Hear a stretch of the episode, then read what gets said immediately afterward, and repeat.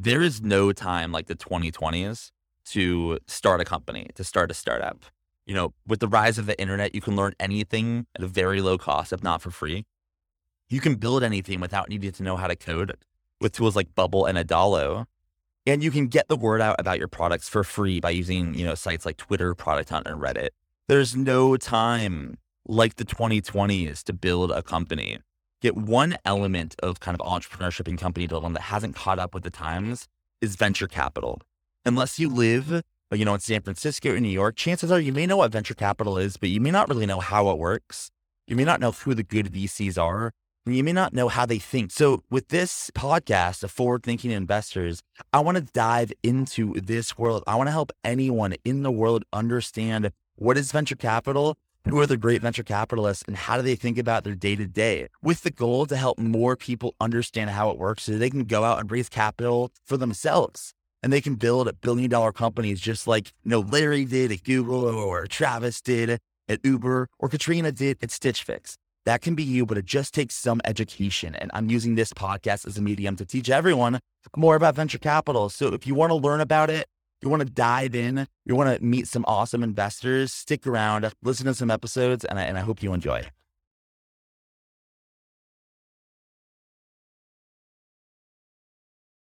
All right. How's it going, everyone? Welcome to another episode of Forward Thinking Founders, where we talk to founders about their companies, their visions for the future, and how the two collide. Today, we have an investor segment. Today on the show, we have Kojo Osei, who's an investor at Matrix Partners. Welcome to the show. How's it going? Good to be here, Matt. Thanks for having me.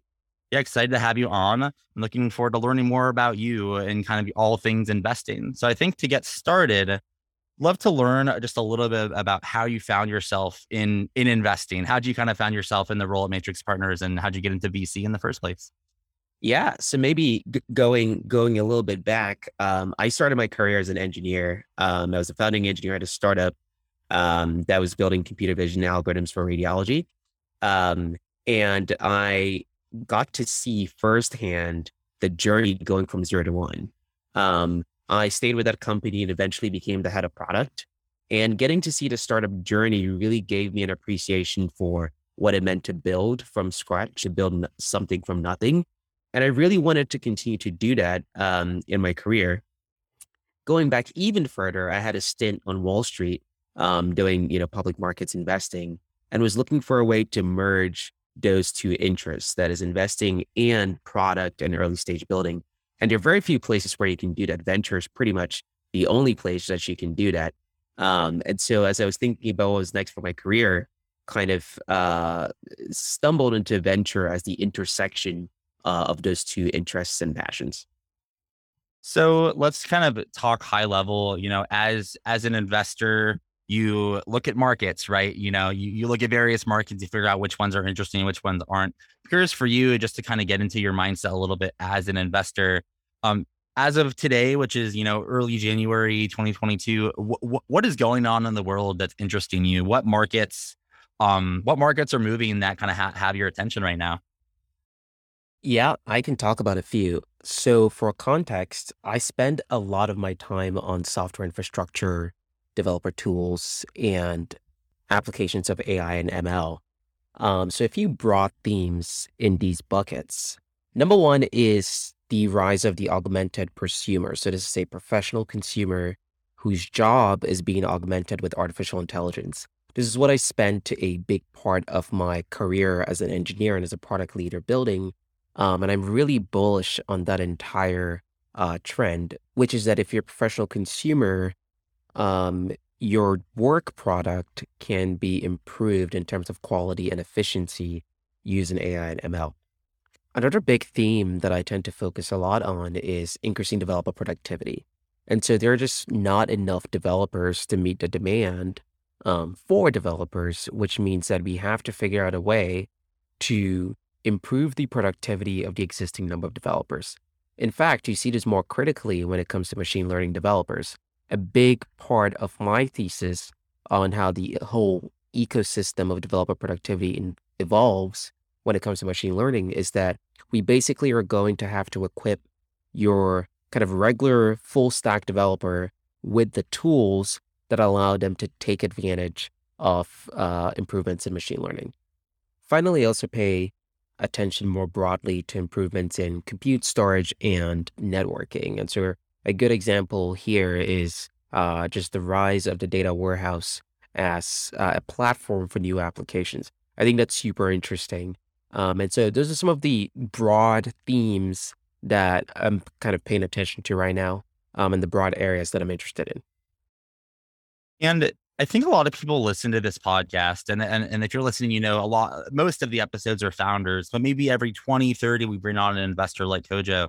But the thing is, I feel like a lot of people don't, you know, know exactly how maybe an investor spends their time in the day, like, you know, what an average day looks like for an investor. So i would love to kind of dive in into this with you.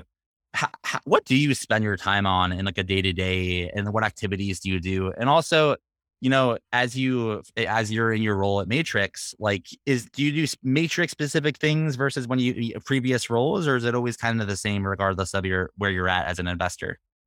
Yeah, so I think there are three broad buckets for what I do as an investor. So, you know, the first of those buckets is thesis development. Um, what is my view on a certain market? What is my view on a certain trend? Um, that is obviously informed in my case, by engineers that I uh, work closely with um, and experts in the various fields that I'm interested in, as well as my own ex- personal experience as a developer. Um, so, thesis development is about coming up with a viewpoint on what I think is happening in a certain market or or uh, what I believe about a certain trend. Um, the second part is relationship building. Um, I think it's very important in, in, in venture to pay attention to the human element. Uh, primarily, it's not just an exchange of capital. It is really uh, a relationship with someone who's going to be on your cap table for several years. And so, uh, relationship building is just a big part of the job, and spending time meeting new folks and developing those relationships is important. Um, and, and, finally, is portfolio support. Matrix as a fund uh, really believes in kind of being hands on and supporting our companies. We think that that is a way to deliver alpha and uh, that founders deserve support from folks who are on their cap table. And so that is a big part of the job as well. So let's kind of pick up just at that last point. So you you do this work, right? You you you figure out your thesis, um, or thesis. You you spend time in the markets, you learn a, a lot, you meet a lot of people. At what point do you kind of look at a founder or a startup from like, oh, it's a startup in this space too. oh, this is a startup. They, they could be onto something. I want to like get to know them as a potential investment. And I guess like, what is that even, what, what does that look like? Um, you know, is it still getting to know them? You know, you just as kind of investor to founders like hey like we want to invest in you but we want to learn more like for for founders that don't know how this works walk us through kind of what it looks like to chat with a founder as a potential investment yeah i think my view personally is that it's important to obviously understand uh, the market and the product that you're underwriting as an investor um, but for me specifically when i think about early stage investing uh, which is pre-seed seed you know series a I can't stress enough the importance of the human element. I think that can get lost sometimes, but it's it's really important to to uh, think about the human element, which is the relationship between the founder um, and whoever is underwriting the, the company at that stage. And so I personally like to meet founders well in advance of when they're raising. I think that's a great time to develop a relationship, to get to know each other um, outside of a scenario where there's an ask. That's a good time for the founder to figure out if we're the best people for them and for us to also start to figure out if, if it's a fit. And so to answer your question more directly, it is the point at which there is conviction, certainly the product in the market, but primarily where there's conviction in the founder. So, you know, this is a good track to keep going down. So, um, let's say there's a founder, great company, they, they, they meet a investor, um, what, you know, that they liked, the investor likes them, but they want to get to know each other. What are some things that actually we'll go both ways? What are some things that founders should maybe like ask an investor to get to know them or like the, the questions they may not know what to ask? And then vice versa, maybe you you specifically like what do you like to learn about a founder? Like in, and also like are there parts of a uh opportunity that matter more to you? Like do you care about product? Do you care about market, team, all of it? You know, I guess what what where do you put the weight in your investment kind of decisions? Yeah, I can talk concretely about one of the activities that uh, I learned from one of my partners here at Matrix, which is basically you want to engineer a scenario where you can work through a problem together with the the founder that you're talking to.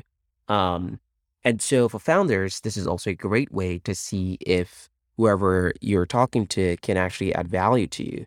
And so that could look like picking a product problem. It could look like picking a go to market problem and talking through it together. Basically, you want to uh, figure out if there is synergy in your working relationship and also for uh, everyone to figure out um, if it's fit. And so I definitely really encourage founders to, um, while they're getting to know potential investors, um, figure out a way to uh, create a scenario where they can work through something together um, and and kind of have a conversation about something that matters to them uh, well in advance of of a fundraising conversation. Cool. That's that's very helpful for a founder listening to to this, getting kind of a first exposure to investor mindset. This is this is gold. I do want to tran- transition a little bit to something that everyone seems to be talking about these days, but I'd, I'd love your opinion on.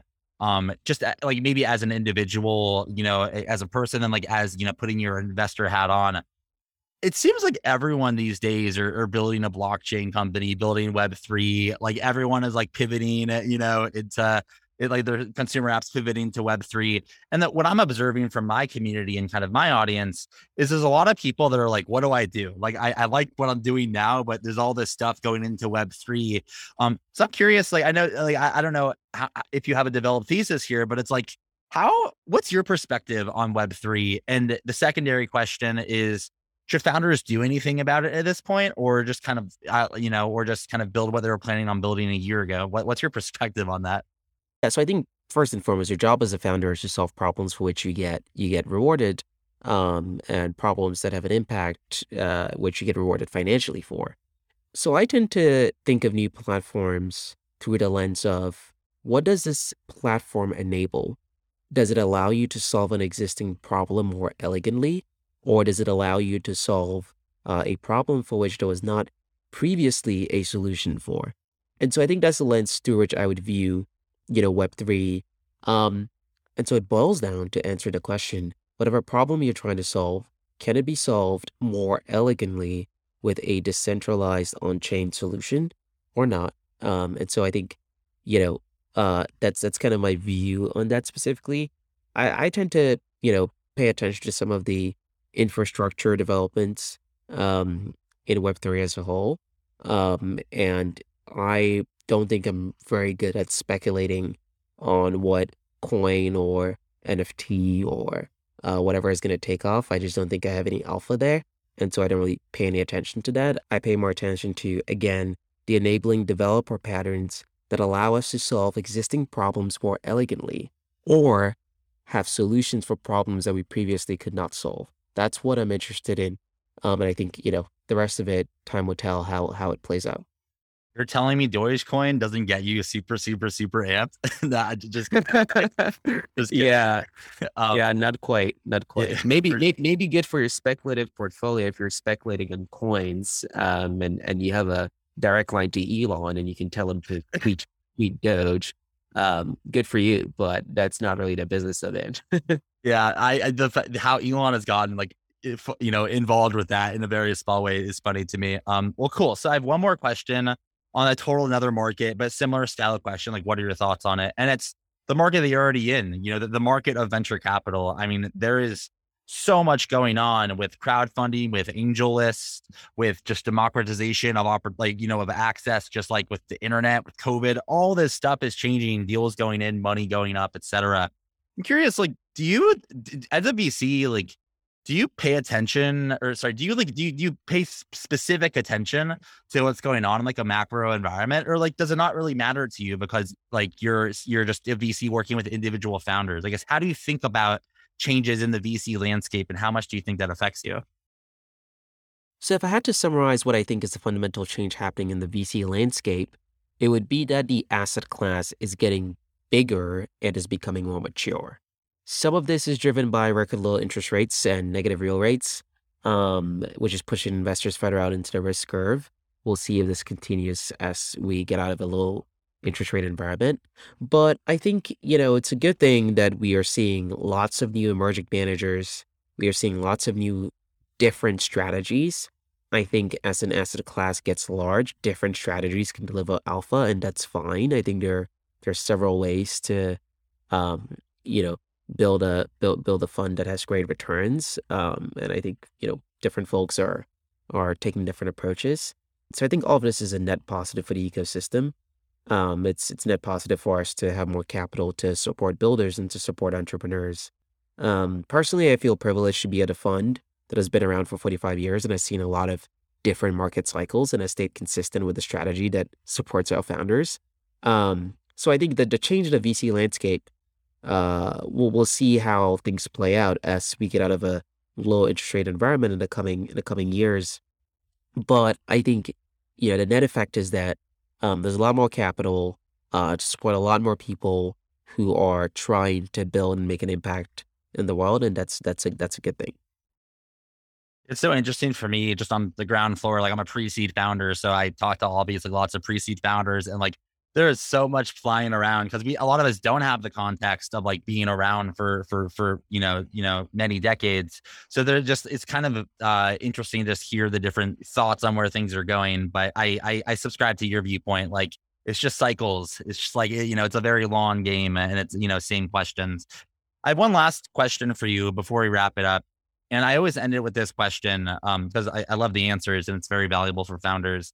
What is one thing that you wish pre-seed or just early stage founders knew, knew more about. It could be about like fundraising or a mistake that they often make that you just wish they wouldn't make that mistake. Um, but like if you could tell, you know, a million seed founders one thing to help them avoid something, you know, what would that be or what would be the pieces of advice there?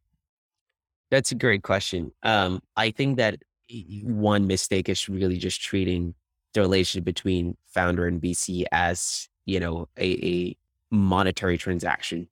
I think in the best case scenario, you're you're you're just leaving stuff on the table. In the worst case scenario, you're actually, I think, doing your business a dis- disservice, right? If you're just viewing the, the relationship as a monetary transaction, because then you're not benefiting from um, the VC's knowledge by osmosis that you're gathering. Um, and so I think I think you know cannot emphasize enough just how important it is uh, and I know other folks would disagree with this, but you know, it's just kind of my view. Cannot uh, emphasize enough how important it is to really try to build a relationship. Um, you know, if you can, and um, you know, that's what VCs do all day. just talk to people. So you know, to definitely, definitely talk to them, reach out, um, and and I would speak for myself. Definitely, um, always very excited to talk to founders. Um, but if there is one mistake, it's it's the you know, it's this idea that I think has gotten a lot more popular in the last um, you know, I would say two years that that this is primarily a a monetary transaction. And this notion of VC being commoditized, I think misses a big part of what the job really is. Um, and so I, I, I think that is one thing I would I'd advise founders on to just really try to build relationships if they can uh, far in advance of raising money. Well, if someone wanted to find you on the internet, do you have a Twitter, LinkedIn, email if you want to share? If not, that's fine. Where, where can some kind of learn more about you on the internet? Yeah, totally. I have a Twitter. It's it's Hey Kojo. It's H E Y Kojo. Um, uh, same on LinkedIn. It's just Kojo Osei. I you know definitely am a big um uh sort of uh cold email person, and I love meeting new people. Um, and my email is just Kojo at, at matrixpartners.com. So um, definitely folks can find me um, and I'm always happy to chat. All right. Thank you so much for coming on to the podcast. I really appreciate it. It's good to be here, Matt. Thanks for having me.